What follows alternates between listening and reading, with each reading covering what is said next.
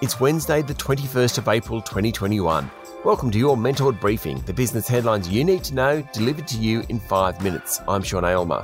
In today's headlines, iron ore prices hit a new record, setting up a financial boom for the big miners and the federal budget.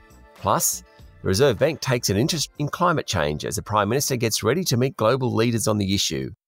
Buy now, pay later group Afterpay considers listing on Wall Street, and why sales of Porsches are surging.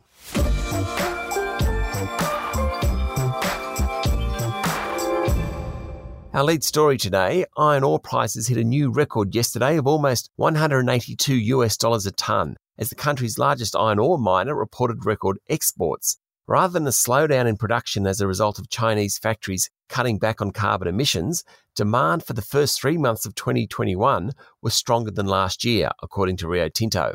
Helping Rio and the two other major iron ore exporters, BHP and Fortescue Metals, is weakness in exports from Brazil's Vale, the main global competitor in the market. According to stockbroker Shorin Partners, the iron ore miners' profit margins are now higher than during the mining boom more than a decade ago. The booming price of iron ore will also have a significant impact on the country's bottom line. Budget forecasts have iron ore prices around one-third the current level. Australia has once again benefited from a boom in commodity prices, and the big miners and their shareholders have gained most. It isn't going to last forever. Chinese policy is focused on consumer incentives rather than fixed infrastructure. But while it does, Australia needs to take advantage of it.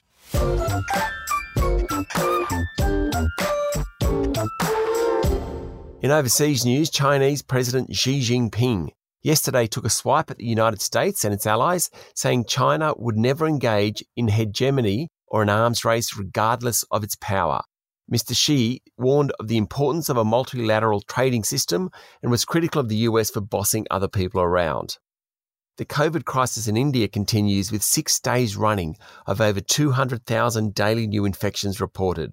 Hospitals around the country have reported running out of everything from oxygen to beds.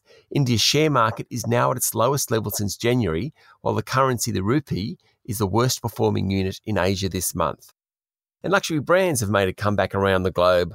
While it seemed somewhat poor taste to splurge too much during the pandemic, sales at luxury brand Gucci jumped 25% during the first 3 months of 2021 compared to a year earlier. Sales of Yves Saint Laurent products were up by a similar amount, while market leader LVMH last week reported better than expected turnover.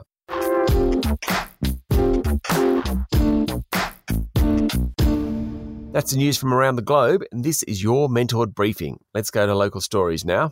The Reserve Bank of Australia will place a greater emphasis on climate change and its effects on the economy and financial stability. In the central bank's board minutes released yesterday, it said that members had agreed to a broader discussion on the implications of climate change. The minutes came alongside a renewed push from global leaders to achieve net zero emissions by 2050. US President Joe Biden will lead a virtual climate summit this week.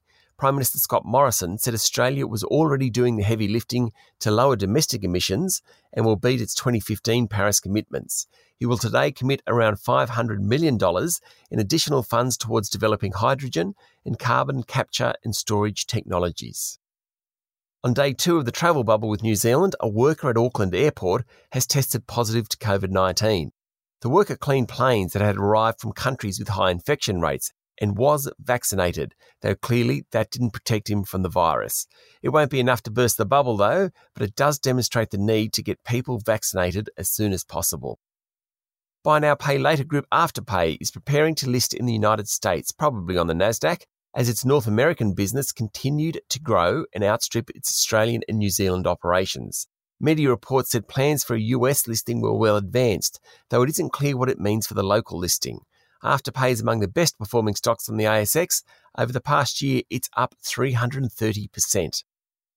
Superannuation funds are in line to return double-digit earnings for the 2021 financial year.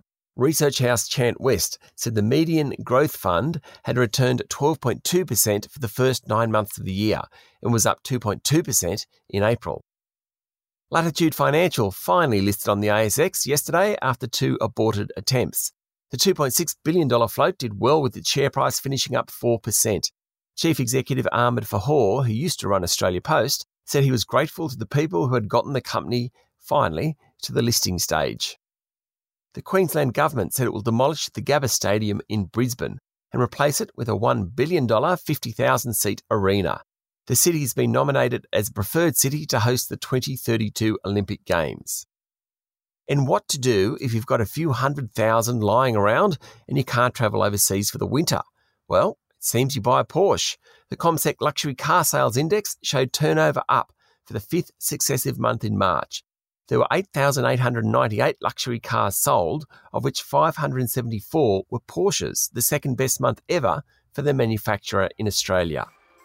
That's your Mentored Briefing for today. Don't miss out on any updates from us here at Mentored by subscribing to our newsletter.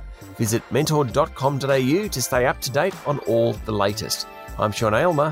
Have a great day.